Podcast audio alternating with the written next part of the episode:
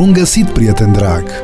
Acesta este un podcast al Bisericii Filadelfia din Atlanta. Te invităm să asculți în minutele următoare mesajul pastorului Iulian Costea. Mesajul a fost înregistrat în decursul anului 2018. Îți dorim audiție plăcută și benefică pentru suflet. Iubiți frate și surori, vă invit acum cu respect să ne ridicăm cu toți în picioare și să ne uităm în Cuvântul lui Dumnezeu în uh, două locuri. În uh, Evanghelia după Matei, capitolul 28, vom citi de la versetul 16 până la versetul 20 și apoi din Faptele Apostolilor, capitolul 1, citim versetele 7 și 8. Să urmărim Cuvântul Domnului.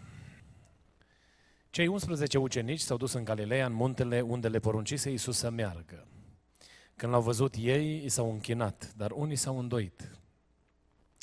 Iisus a apropiat de ei, a vorbit cu ei și le-a zis, Toată puterea mi-a fost dată în cer și pe pământ. Duceți-vă și faceți ucenici din toate neamurile, botezându-i în numele Tatălui și al Fiului și al Duhului Sfânt. Și învățați să păzească tot ce v-am poruncit. Și iată că eu sunt cu voi în toate zilele până la sfârșitul viacului. Amin. Și Faptele Apostolului, capitolul 1, versetele 7 și 8, cuvântul Domnului spune în felul următor. El le-a răspuns, nu este treaba voastră să știți vremurile sau soroacele. Pe acestea Tatăl le-a păstrat sub stăpânirea sa. Ci voi veți primi o putere când se va pogorâ Duhul Sfânt peste voi și îmi veți fi martori în Ierusalim, în toată Iudeea, în Samaria și până la marginile pământului. Amin. Vă invit cu respect să vă reașezați.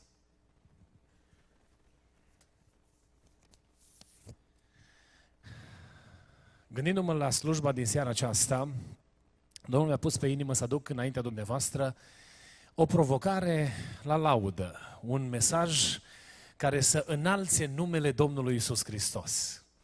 Sau aplicația predicii din seara aceasta este să lăudăm pe Dumnezeu.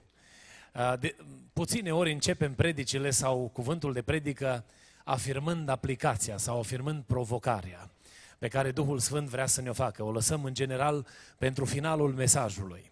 Însă aș vrea în seara aceasta să ne lăsăm atinși de puterea Duhului Sfânt în a-L glorifica pe Dumnezeu și a-L înălța pe El. Asta este menirea pe care noi o avem în lumea aceasta. Probabil că ați fost cu luarea minte la ce s-a întâmplat în seara asta. Toate cântările, absolut toate, au fost de laudă.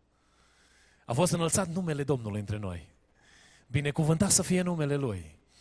Noi astăzi am strigat plin de bucurie că Hristos a înviat și am răspuns înapoi tot cu entuziasm că adevărat a înviat, pentru că credem că El este viu în vecii vecilor, binecuvântat să fie numele Lui. Domnul Iisus Hristos, după ce a înviat dintre cei morți, a venit și a stat de vorbă cu ucenicii. Și în discursul, discuția, dialogul pe care l-a avut cu ei, le-a lansat o provocare. Și provocarea pe care le-a lansat-o a fost aceea de a fi martori ai lui. Domnul Iisus Hristos a uitat la grupul acesta de ucenici care nu cu multe zile în urmă erau timizi și le tremurau picioarele și le dă cea mai mare responsabilitate posibilă. Să ducă vestea învierii Domnului Iisus Hristos dintre cei morți până la marginile pământului.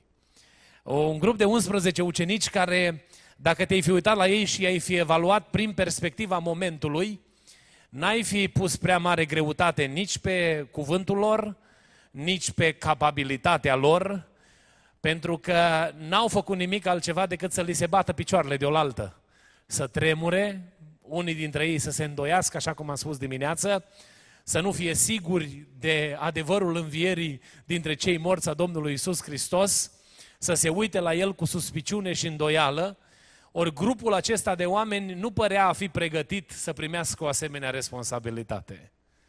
Însă Domnul se apropie de ei, se uită la fiecare dintre ei și le spune pe umerii voștri, zace responsabilitatea de a fi martori ai mei până la marginile pământului. Am citit cuvântul acesta, un cuvânt foarte cunoscut, care este marea trimitere.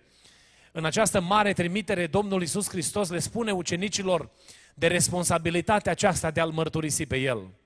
Atunci când vorbim despre martori și mărturie, uh, probabil mintea ne fuge imediat la un cult, la o sectă, care, cu care suntem familiari, cu care fiecare dintre noi ne-am întâlnit într-o formă sau alta.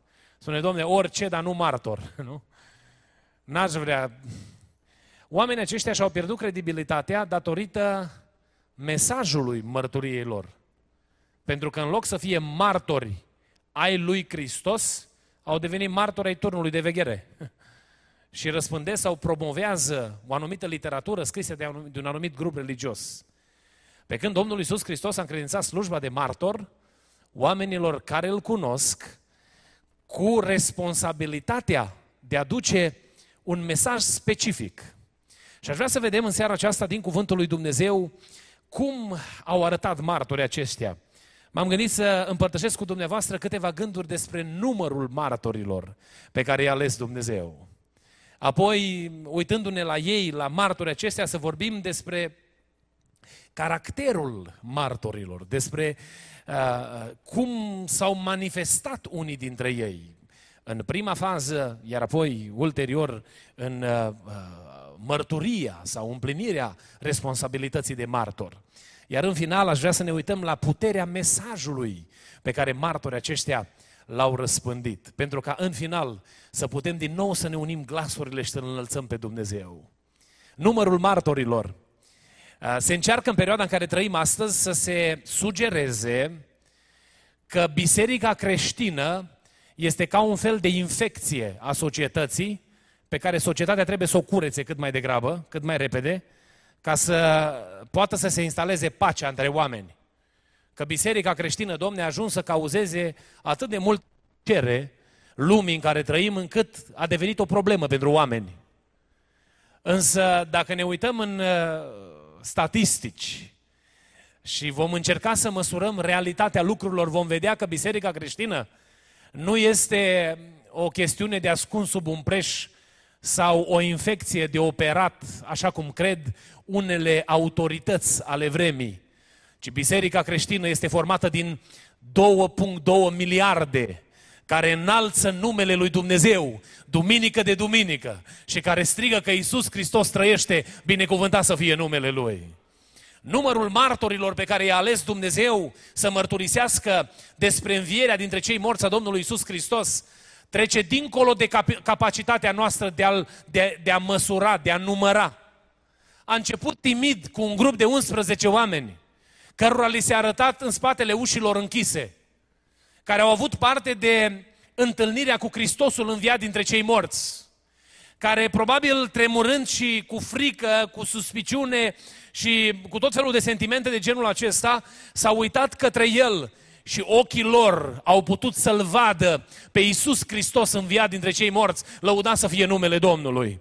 Apostolul Pavel ne spune însă că experiența aceasta a descoperirii lui Hristos după învierea dintre cei morți nu se limitează la grupul de prieteni apropiați ai Domnului Isus, ci experiența întâlnirii cu Hristosul înviat dintre cei morți, arătarea sau descoperirea în mod personal a Domnului Isus Hristos înviat dintre cei morți s-a întâmplat într-o situație la peste 500 de frați deodată. Citim aceasta în 1 Corinteni, capitolul 15. Uh, Apostolul Pavel spune că mărturia că Isus Hristos a înviat stă pe buzele a 500 de oameni care l-au, v- l-au văzut viu, binecuvântat să fie numele Domnului. Numărul de martori crește și dacă 500 de frați l-au văzut viu, în ziua cinzecimii, la numărul acesta mare de martori, se mai adaugă aproape 3000. Și după o singură predică, 3000 de oameni au convingerea că Isus Hristos este Fiul lui Dumnezeu și cer să-L primească pe Hristos și întreabă pe apostol ce să facă. Și numărul martorilor crește exponențial și dintr-o dată sunt 3511. Nu cred că este cifra exactă, că erau aproape 3000. Dar uh, experiența înmulțirii numărului de martori nu se oprește la cei 3000 de oameni care au primit mesajul învierii dintre cei morți a Domnului Isus Hristos.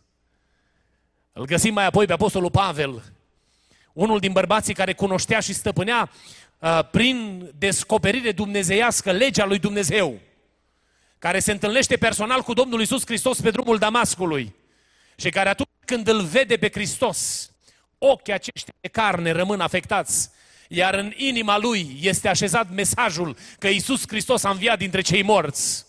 Apoi îi găsim pe apostol plecând întreg Imperiul Roman și propovăduind Evanghelia și predicând mesajul învierii. Iar la numărul Bisericii lui Hristos continuă să se adauge sute și sute, mii și mii. Uh, cântăm noi o cântare despre uh, floarea asta care dă parfum, nu? Și spunem ce parfum ar putea să dea floare. Dar nu sunt eu singura floare care dă parfum pentru Dumnezeu. Pentru că ca mine, el mai are milioane, milioane. Nu știu dacă mai știți dumneavoastră cântarea asta, e o cântare veche, o cântam când eram copii. Ce să dea o floare, dar ca mine, el mai are milioane, milioane. Pentru că în cei 2000 de ani de experiență și existența Bisericii lui Hristos s-au ridicat generații după generații care au îmbrățișat mesajul și au devenit martori a lui. Și Biserica Domnului Isus Hristos este formată din miliarde de oameni pe a căror buze stă mesajul că Isus Hristos trăiește, binecuvântat să fie numele Lui. Vreau să te provoc în această seară, fi plin de bucurie că tu faci parte dintr-o armată glorioasă, o armată puternică care îl slujește pe Dumnezeu. Și armata aceasta nu este formată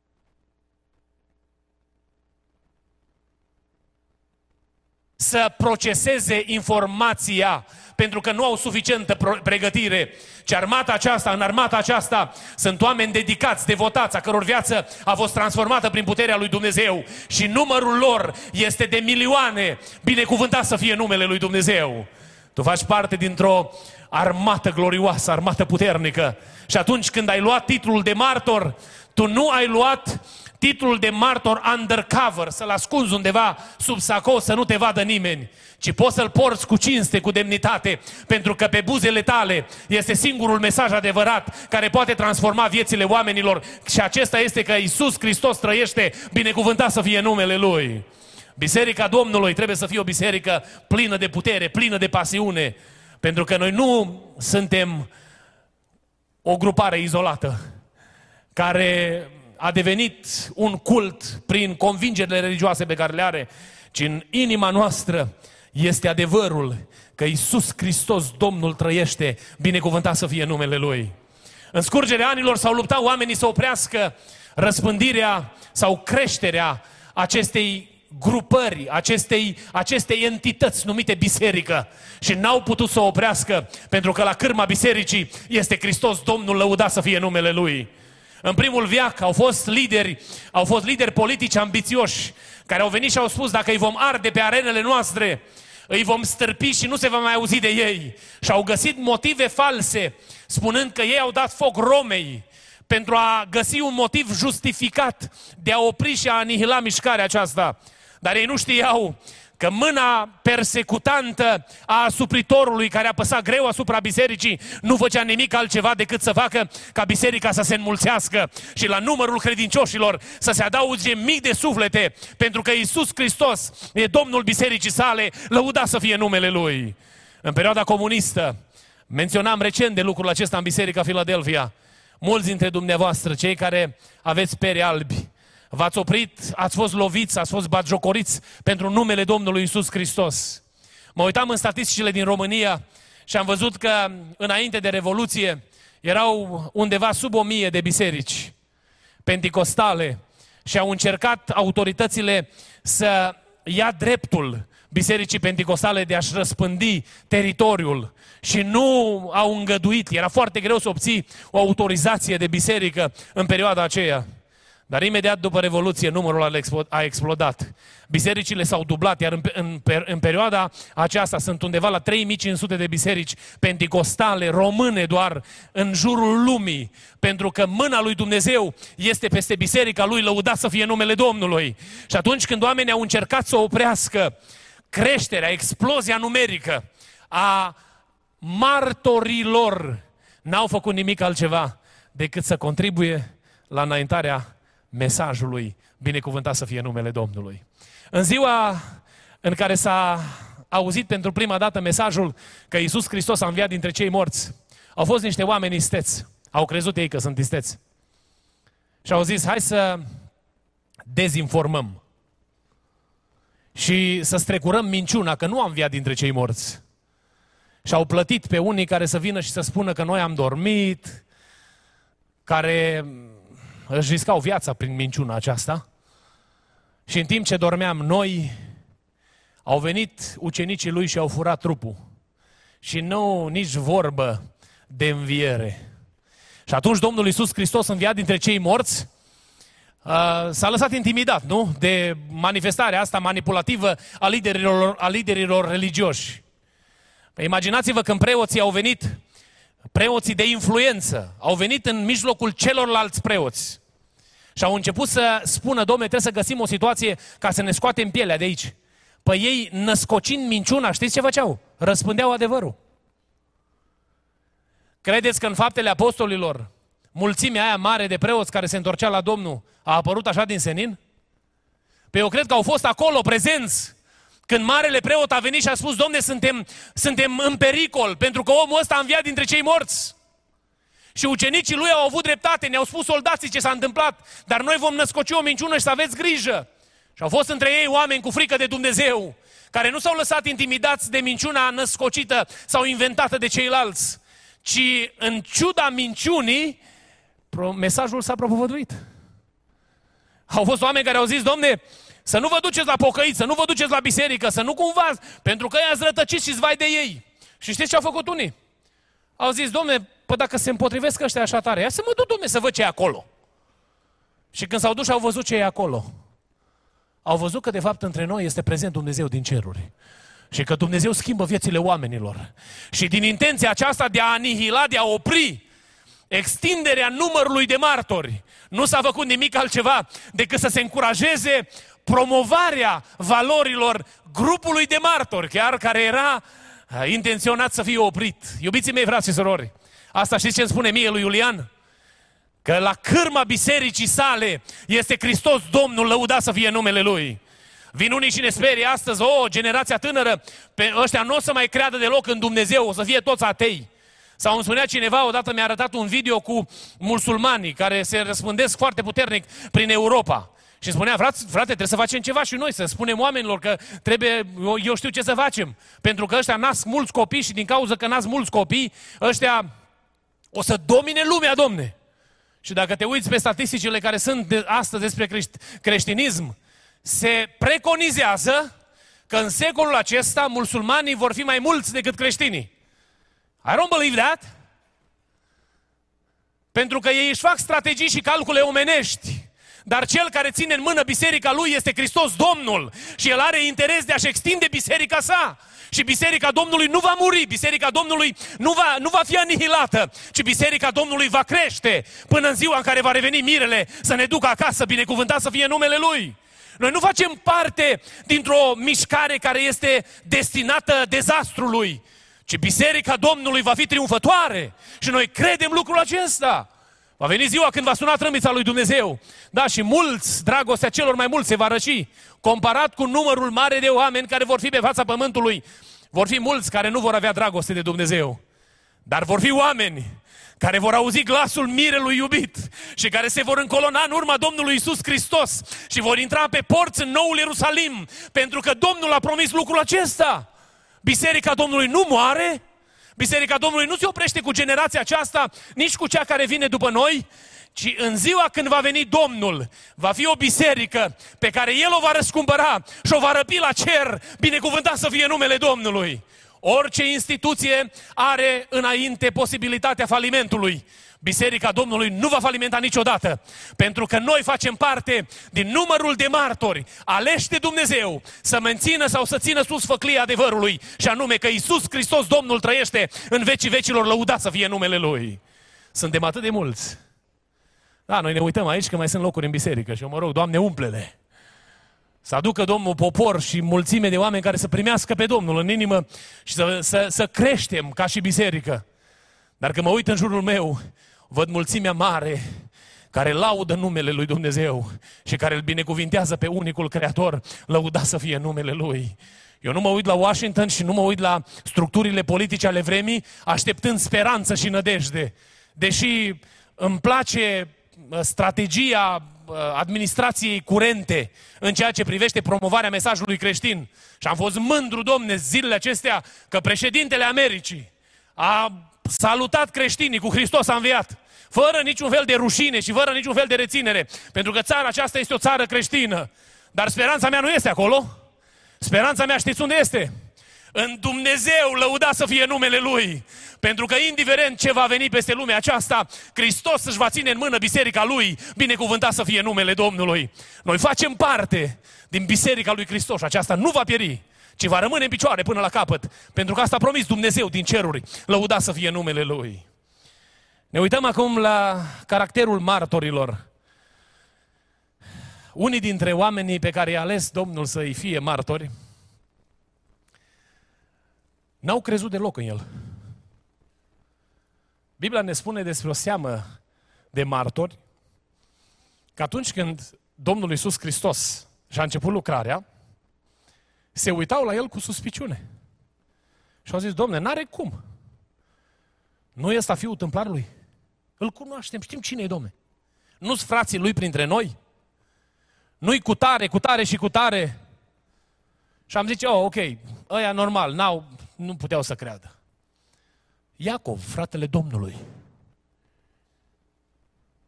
Când l-au auzit propovăduind Evanghelia, le era rușine cu el, domne. Și au zis, domne, stai puțin, că e fi tu, nu știu ce crezi că ești, dar noi te știm cine ești. Ești fratele nostru, domne. Vino acasă. Lasă prostiile cu alte cuvinte și vezi de treabă. Vino înapoi în sânul familiei, că avem atât de mult de treabă. Și n-au crezut în el. Unii dintre ei au fost sceptici. Chiar dintre ucenici. Noi ne uităm la Toma. Duminica viitoare se va vorbi de el. Și sper să nu-l mai biciuim așa de mult. Și spunem, domne, a fost necredincios. Ăia la alți ucenici au fost mai buni? În seara în care Domnul Iisus Hristos a fost vândut, câți au rămas lângă Domnul? Zece. Toma au plecat singur de capul lui, dar el al zece, domni, au fost ca niște soldați lângă Domnul. Și au zis, domnul, așa au fost, nu? Toți au fugit. Au zis, ops, noi credeam.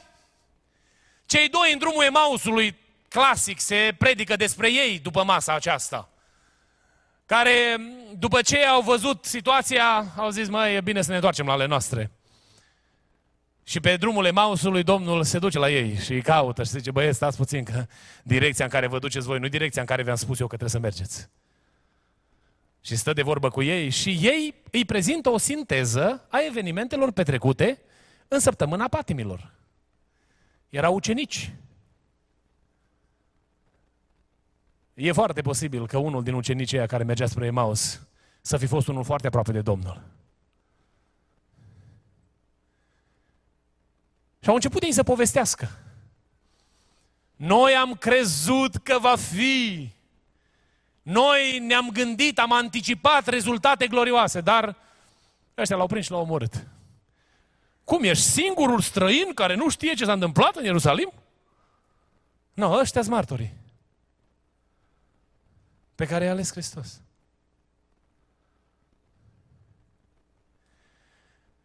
Unii dintre ei au fost chiar împotrivitori. Apostolul Pavel este unul dintre ei, îl chema Saul. Tânăr cu entuziasm, cu dorință de afirmare, educat la picioarele lui Gamaliel, cel mai cunoscut rabin al vremii, și a zis el, domne, eu am să rezolv problema cu ăștia. Mă pun eu și le demonstrez că... Și a început să lupte împotriva lor. Probabil l-au auzit pe Gamaliel când Gamaliel a spus nu vă mai tot osteniți să vă împotriviți. Lăsați-i, că dacă nu-i de la Dumnezeu mișcarea asta, se va nimici de la sine. Nu se va alege nimic de ei. Un om cu rațiune, din punct de vedere omenesc, Dacă există o, o înșelăciune, înșelăciunea nu rezistă mult, pentru că da, poți să fii înșelat, ca la Caritas, un an jumate. Dar după un an jumate, nu mai te duci. Mi-aduc aminte că era vâlvă mare la noi în familie cu Caritasul. Nu știu cum, dacă dumneavoastră sunteți familiar cu treaba asta. Domne, pu, treabă puternică, avem rezerve, hai să punem la Caritas. Tata eu zice, stai mă, liniștiți, că niciodată de când e lumea, banii nu se mulțesc așa peste noapte. Se mulțesc cu muncă și cu trudă. Asta scrie în Scriptură. După câteva săptămâni, nu știu exact termenele care erau, de opt ori mai mult. Entuziasm puternic. Îi reinvestim, domne, că nu... Că... Cum? Și ce s-a întâmplat? Dintr-o dată nu mai sunt fonduri pentru distribuire, pentru că au fost adunat tot ce trebuie adunat și a fost o înșelăciune care n-a durat mult. Și au fost multe altele, ca și acestea. Și Gamaliel vine și spune că dacă ar fi ceva fals, se va distruge de la sine. N-are cum să funcționeze. Dar dacă este ceva adevărat, va denui. Și probabil Apostolul Pavel a auzit cuvintele acestea, dar el a zis, nu, eu sunt 100% categoric că este fals. Și era în entuziasmul tinereții, cu elanul și uh, entuziasmul acesta care te face uneori să faci doi pași înainte, înainte de vreme și be, am să inimicesc eu. Și pe ăsta l alege Dumnezeu martor, Dumnezeu. Lui îi spune, știi ceva? Te-am ales încă din pântecele mamei tale. Și te-am pus deoparte ca să predici și să duci Evanghelia neamurilor.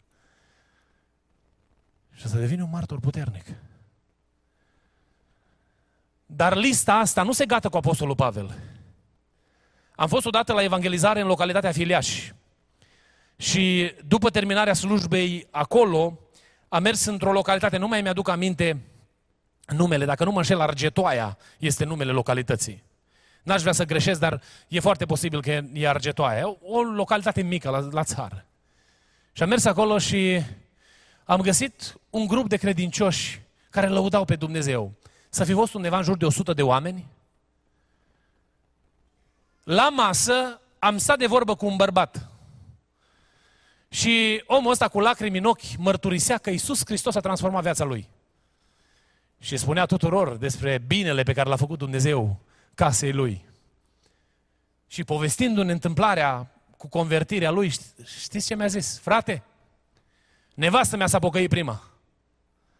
Și după ce s-a pocăit, când eu am auzit că s-a pocăit, mi-am luat drujba, am pornit drujba și m-am dus la biserică. Și am zis, am să-i stârpesc pe pocăiții ăștia, că n-au ce să caute în satul nostru. Mi-au nenorocit familia, mi-au distrus familia. Și când au intrat în casa lui Dumnezeu, a fost atins de puterea lui Dumnezeu și în loc să facă rău oamenilor acelora, Dumnezeu i-a făcut bine. Și dintr-un om cu drujba pornită ca să omoare creștini, a făcut un martor al Evangheliei. O, ce frumos vorbea despre Dumnezeu și despre lucrările Lui. Am întâlnit oameni care au venit porniți să facă scandal și Dumnezeu i-a oprit, vorbindu-le prin mesaj profetic. Pentru că lista împotrivitorilor nu s-a terminat. Poate avem și aici, printre noi, persoane care înainte să-L fi cunoscut pe Domnul, am avut sau au avut apucături de împotrivitor. Am botezat odată pe cineva în România care atunci când copilul lui s-a pocăit, l-a bătut, de, l-a desfigurat. Și după aproximativ 20 de ani, bărbatul acesta a intrat și el în apa botezului, spunând că am fost un om fără minte, fără judecată, că m-am luptat împotriva lui Dumnezeu, încercând să-mi opresc copilul să încheie legământ cu Domnul în apa botezului. Știți ce face Dumnezeu? Ia oameni de ăștia, îi pune deoparte din pântecele mamei lui, din pântecele mamei lor, și apoi începe să-i folosească pentru gloria numelui său. O, binecuvântat să fie numele Domnului.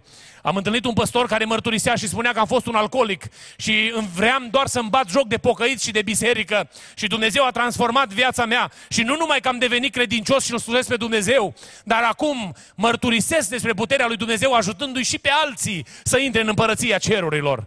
Pentru că Dumnezeu ia împotrivitori și îi face din ei prieteni. Îi face din ei martori ai împărăției lui Dumnezeu. Oh, și ce puternică devine mărturia lor. Pentru că Apostolul Pavel a început să predice Evanghelia și în urma propovăduirii se adăuga la lista martorilor Sută după sută, oameni care îl urmau pe Dumnezeu, binecuvântat să fie numele Domnului. Și în întreaga Asie au fost plantate biserici prin care s-a proclamat numele lui Dumnezeu. Pentru că Dumnezeu a luat un împotrivitor și l-a făcut martor. Pentru că Dumnezeu a luat un sceptic și i-a convins, i-a lămurit mintea. În perioada adolescenței am avut foarte mari probleme să cred în existența lui Dumnezeu. Dar a venit ziua întâlnirii personale cu Hristos. Și de atunci nu numai că cred și accept existența lui Dumnezeu și a lui Hristos, dar în inima mea arde un foc lăuntric ca cât mai mulți oameni să ajungă să-L cunoască pe Dumnezeu. Pentru că pe Dumnezeu nu-L deranjează scepticismul tău sau întrebările pe care le ai. Yes, during the adolescence, you may have a lot of questions about God, but God is not bothered by your, your questions. There is a time when God will decide to have a, a divine appointment with you and He will change your life. And once He changes your life, you will become a witness for His kingdom, for His glory. And you will testify that the resurrection is real and Jesus Christ is alive. Glory to God. Dar Dumnezeu alege oameni suspicioși. Am aici o mică încurajare pentru părinți. Să nu vă lăsați intimidați de cel rău când diavolul vă suflă la urechi, uitându-vă la copiii dumneavoastră și încercând să vă intimideze că copiii pe care îi aveți vor fi înstrăinați sau îndepărtați de Dumnezeu. Dați-mi voie să vă spun ceva. Cel care va ținut pe dumneavoastră în mâinile lui, îi va ține și pe ei. Cel care a avut grijă de dumneavoastră va avea grijă și de ei. Și dacă ei au întrebări și dacă au tot felul de suspiciuni cu privire la credință, mergeți pe genunchi înaintea lui Dumnezeu și spuneți lui Dumnezeu, Doamne, lămurește inima lui. Doamne, arată-i în vis de noapte. Doamne, vorbește prin prorocie. Doamne, vorbește prin predică. Doamne, vorbește prin cântare. Vorbește printr-un mesager special pe care îl trimiți în viață să-i vorbească despre tine. Și Dumnezeu îl va transforma din sceptic în martor. Pentru că are putere să facă Dumnezeu lucrul acesta. Binecuvântat să fie numele Lui. Mulți dintre copiii fraților au luat drumul îndepărtării de Dumnezeu. Dar a venit ziua în care Dumnezeu a hotărât întoarcerea lor acasă. Și noi credem că Dumnezeu este la cârma vieților noastre, binecuvântat să fie numele Lui. Ne uităm acum la puterea mesajului pe care ei l-au transmis sau l-au împărtășit. Puterea acestui mesaj a fost demonstrată în mărturia personală pe care ei au avut-o. Și aș putea să înșir înaintea dumneavoastră experiențele acestor oameni. A fost Apostolul Petru, care s-a lămurit cu ochii lui că Iisus Hristos a înviat dintre cei morți, care a avut parte de descoperirea lui Dumnezeu. Ei au avut o experiență personală cu Dumnezeu și experiența asta personală i-a făcut să aibă putere în proclamarea mesajului. Există o zi a întâlnirii personale cu Hristos și dacă ne uităm la lista martorilor pe care îi găsim în Scriptură, de fiecare dintre ei s-a ocupat Dumnezeu în mod personal. Dumnezeu li s-a descoperit. Știți de ce Dumnezeu se descoperă tot mai puțin oamenilor astăzi?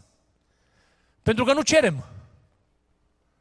Nu că Dumnezeu nu se mai descoperă, interesul este scăzut în inima unora și nu mai cer de la Dumnezeu putere, nu mai cer de la Dumnezeu minuni. În generația mea, când eram copii, am auzit pe mulți din generația mea rugându-se lui Dumnezeu ca Dumnezeu să le dea semne din cer. Și Dumnezeu a făcut semne pentru noi. Am auzit în generația părinților noștri că Dumnezeu a făcut semne pentru generația părinților noștri. Pentru că Dumnezeu se descoperă în mod personal. Și pe Dumnezeu nu-l deranjezi să-i spui, Domnului, Doamne, eu nu știu dacă Tu existi sau nu. Ci, Doamne, vreau să mi te descoperi mie și să mergi în intimitatea vieții tale spirituale, să te înfățișezi înaintea lui Dumnezeu și să-i spui Domnului, Doamne, vreau și eu să te cunosc. Jesus is not going to be bothered by your desire to know him personally.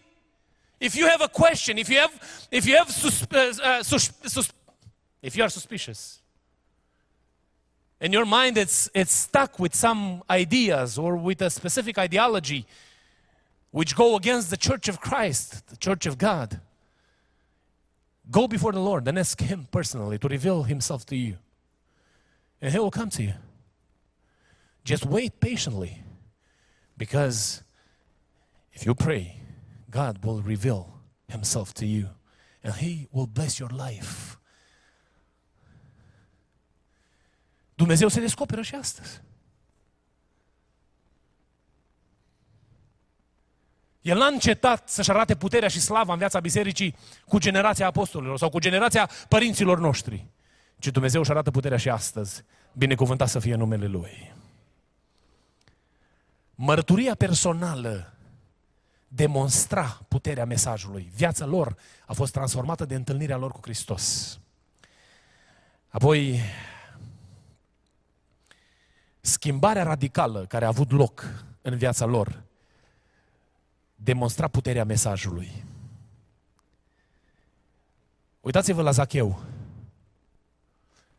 Un om care își vedea de lucrurile lui, încercând să oprească banii semenilor săi, peste rânduielile impuse de autoritățile vremii.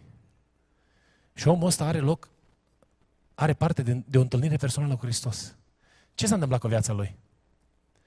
Din momentul în care intră Hristos în casa lui, ce zice omul ăsta? A intrat astăzi în casa mea mântuirea lui Dumnezeu.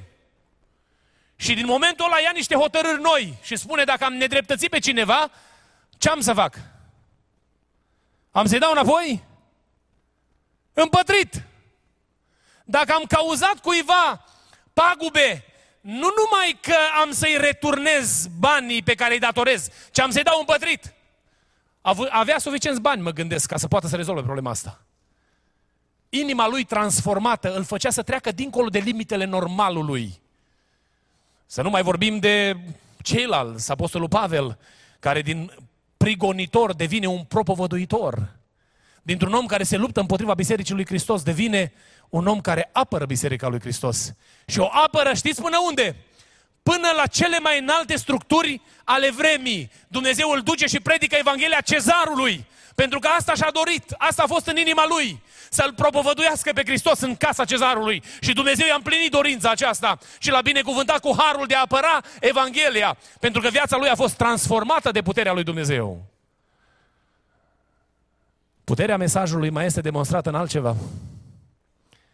În standardele după care oamenii ăștia trăiau. Credeți că lumea de astăzi este mai imorală decât lumea în care a trăit, au trăit apostolii? Dar oamenii ăștia au stabilit un, un sistem de viață prin ascultare de Dumnezeu care, care șoca autoritățile vremii.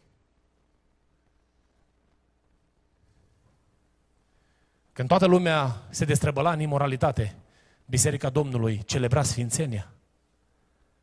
Când lumea mergea înspre dezastru și prăpăd, grupul acesta de oameni vorbeau despre promovarea valorilor împărăției lui Dumnezeu.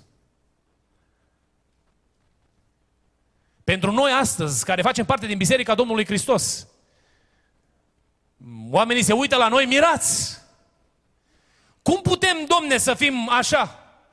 Auzeam o discuție între două persoane mai în vârstă și spunea una dintre persoanele acelea, eu sunt căsătorit de 30 de ani cu aceeași soție. Și la care replica celuilalt, dar cum ai rezistat, domne, atâta? Știți cum au rezistat? Pentru că există un principiu în Scriptură. Un bărbat căsătorit cu o femeie pentru tot restul vieții. Și asta spune cuvântul lui Dumnezeu.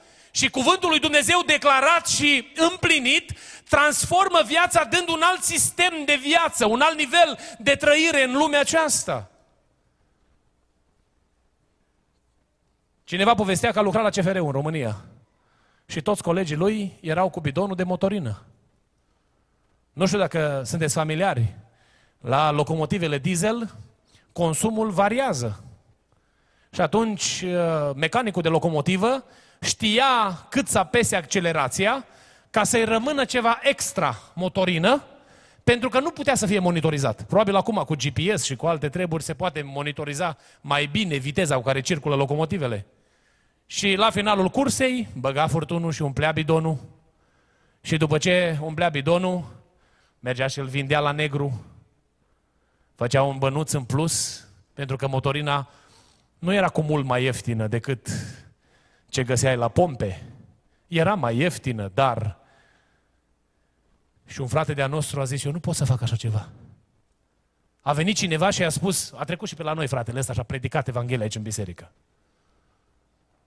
Și a venit și a spus, cineva i-a zis, vreau și eu ceva motorină, hai mă că tu lucrezi aici de o grămadă de timp. Eu nu pun mâna pe motorină, că nu e a mea. Ce ai, domne, ești... Toată lumea face chestia asta, nu? O canistră de motorină, ce e aia? Nu, eu am alte standarde. Și mesajul primește tărie, putere prin standardele după care noi trăim. O, Doamne, ajută-ne să trăim după standardele tale în viața de fiecare zi. Sunt business-uri în lumea aceasta și putem să facem și noi ce, fac toată, ce face toată lumea. Dar nu facem, pentru că știm că de la noi Dumnezeu așteaptă ceva și ceea ce așteaptă Dumnezeu trebuie să rămână în picioare. Și asta dă putere mesajului. Pentru că lumea când se uită și vede standardele după care trăim, îl glorifică pe Dumnezeu. Mai este un lucru. Puterea mesajului pe care oamenii aceștia l-au propovăduit, știți în ce era ancorată? În al patrulea rând era ancorată în prețul pe care oamenii aceștia au fost gata să-l plătească pentru Domnul Isus Hristos. Cei 11 care au primit mandatul propovăduirii Evangheliei până la marginile pământului, au murit aproape toți. Zece dintre ei au murit ca martiri. Unul singur a murit de moarte bună. Unul singur a murit de bătrânețe exilat în insula Patmos. Pentru că la vârsta bătrâneței lui Dumnezeu mai avea un plan cu el și anume să ne lase pe paginile Sfintelor Scripturi ce se va întâmpla la sfârșitul vremurilor. Și pentru că el avea menirea, misiunea de a încheia revelația cuvântului lui Dumnezeu, Dumnezeu l-a ținut în viață până la capăt. Asta a fost menirea pe care el a avut-o în lumea aceasta. Dar ceilalți au fost alungați, au fost dați la fiare, au fost răstigniți cu capul în jos, au fost bătuți și prigoniți. La alții li s-au tăiat capul datorită numelui lui Hristos și oamenii ăștia au fost gata să plătească prețul. Spunea unul din părinții bisericii, în fața celor care îi cereau să se lepede de Hristos. La vârsta de 80 de ani, în fața rugului aprins. Omul acesta spunea, fără nici cea mai mică ezitare, de când l-am primit pe Hristos în inimă, în, în perioada tinereței mele, mi-a făcut numai bine. Și eu acum, în ultima clipă a vieții, să-L dezamăgesc? Puteți să-mi faceți orice, dar eu nu îl lapă de El. Și a fost aruncat pe rugul aprins și a ars de viu. Unii dintre ei, când au fost aruncați în arenele în care erau fiarele acelea flămânde și gata să le, să le distrugă trupul acesta de carne, și-au dat mâinile și lăudau numele lui Dumnezeu, pentru că în inima lor trăia Hristosul care a înviat dintre cei morți, binecuvântat să fie numele Lui. Și asta a dat greutate mesajului lor. Știți că noi plătim un preț? În perioada comunistă au fost înaintași de ai noștri care în România au fost amenințați că își vor pierde locul de muncă și că dacă nu vor schimba atitudinea față de pocăință și biserică, nu vor avea acces la societate. Au fost tineri care au fost aruncați afară din, din, din, din colegii, din facultăți. Yes, for us it's hard to believe that somebody will come to you and take you out of, out, out of your college program and ask you to leave the college because you believe in Jesus Christ, because this is something like science fiction for us. But in the Romanian community, we have brothers and sisters who went through something like this under the communism in Romania. Just for the simple fact that they believe in Jesus Christ, they were asked to quit school. And it doesn't matter if they finished the third year of college and they were, they were in, among the top of the classes. They were asked to leave the college because they were not willing to stop believing in Jesus Christ. That was a price that they paid. And the price that they paid made their message powerful. Iubiții mei, frați și surori, Dumnezeu ne-a binecuvântat. Și eu mă uit spre dumneavoastră și când privesc Biserica Domnului în frumusețea ei, știu că, indiferent ce va veni peste lumea aceasta, noi, cei care suntem aici, vom cânta tot așa de frumos. Dacă se vor aprinde de mânie împotriva noastră oamenii cei răi de afară și ne vor izola și ne vor arunca deoparte și ne vor marginaliza în societate, glasul acesta îl va lăuda pe el până cât vom avea viață noi, binecuvântat să fie numele Lui. Nu contează că suntem amenințați că vom fi aruncați de la serviciu, într-o atitudine de modestie, cu înțelepciune, vom proclama adevărul lui Dumnezeu. Am întâlnit pe cineva care lucra și bosul mi-a zis, n-ai vrea să vorbești cu el că el e foarte pasionat și zice că trebuie să spună tuturor oamenilor despre Domnul Isus Hristos. Și i-am zis, și ce e rău cu asta? Lasă-l, Domne, să vorbească. Deci eu n-am nicio problemă, dar eu nu pot să-l plătesc ca pastor. Eu îl pot plăti ca tâmplar, pentru că pentru asta l-am angajat. Dacă nu lucră, și spunea o soră din Portland, mie merge gura, dar și mâinile. Noi nu putem să mergem pe lângă un om care care bagajul, știți imaginea din România, de la tren până acasă 2 kilometri și să ne dregem sau să ne, ne dregem vocea și să ne aranjăm hainele și spunem am venit să-ți predic despre Domnul Hristos. Ci pune mâna pe bagajul ăla greu, îl luăm în mână și mergând pe lângă el îi spunem de Domnul până acasă. Dacă trebuie să cărăm bagajul, nu? Nu mă duc la un agricultor și stau la capătul stratului și mă uit la el de departe și spun, o, eu trebuie să-ți propovăduiesc astăzi. Că am slujba asta. Pun mâna pe sapă și mă duc și săpând cu el raf, straturile de agricultură. E mai puțină săpătură astăzi. Îi propovăduiesc despre Domnul Iisus Hristos. Biserica din Republica Moldova crește. Și îmi spunea fratele Petrică Borș, care este președintele Bisericilor Pentecostale din Republica Moldova.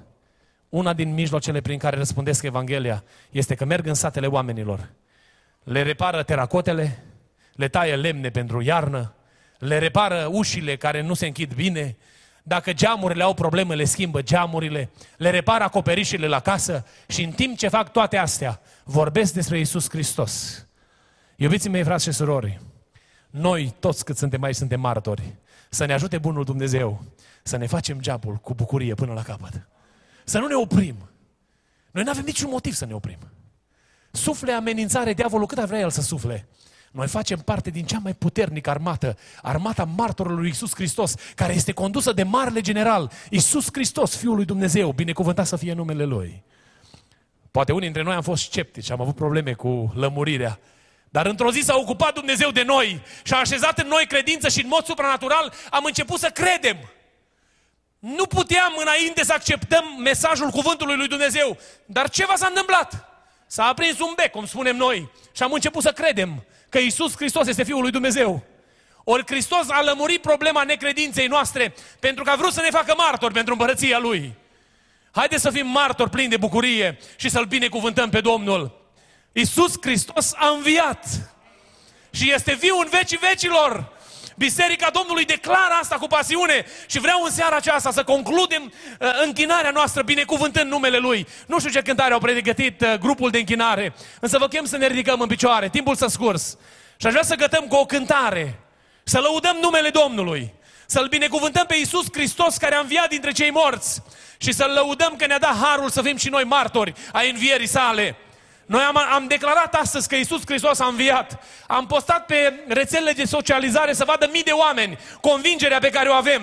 Pentru că credem cu toată inima că Isus Hristos, Domnul, trăiește. Lăuda să fie numele Lui. Haideți să cântăm cu toată inima Domnului și apoi vom intra într-o rugăciune finală de laudă, de adorare, de mulțumire la adresa lui Dumnezeu și să-L binecuvântăm pe Domnul care ne-a ales să fim și noi parte din armata Lui. Ne rug- cântăm și apoi ne rugăm împreună cu toți.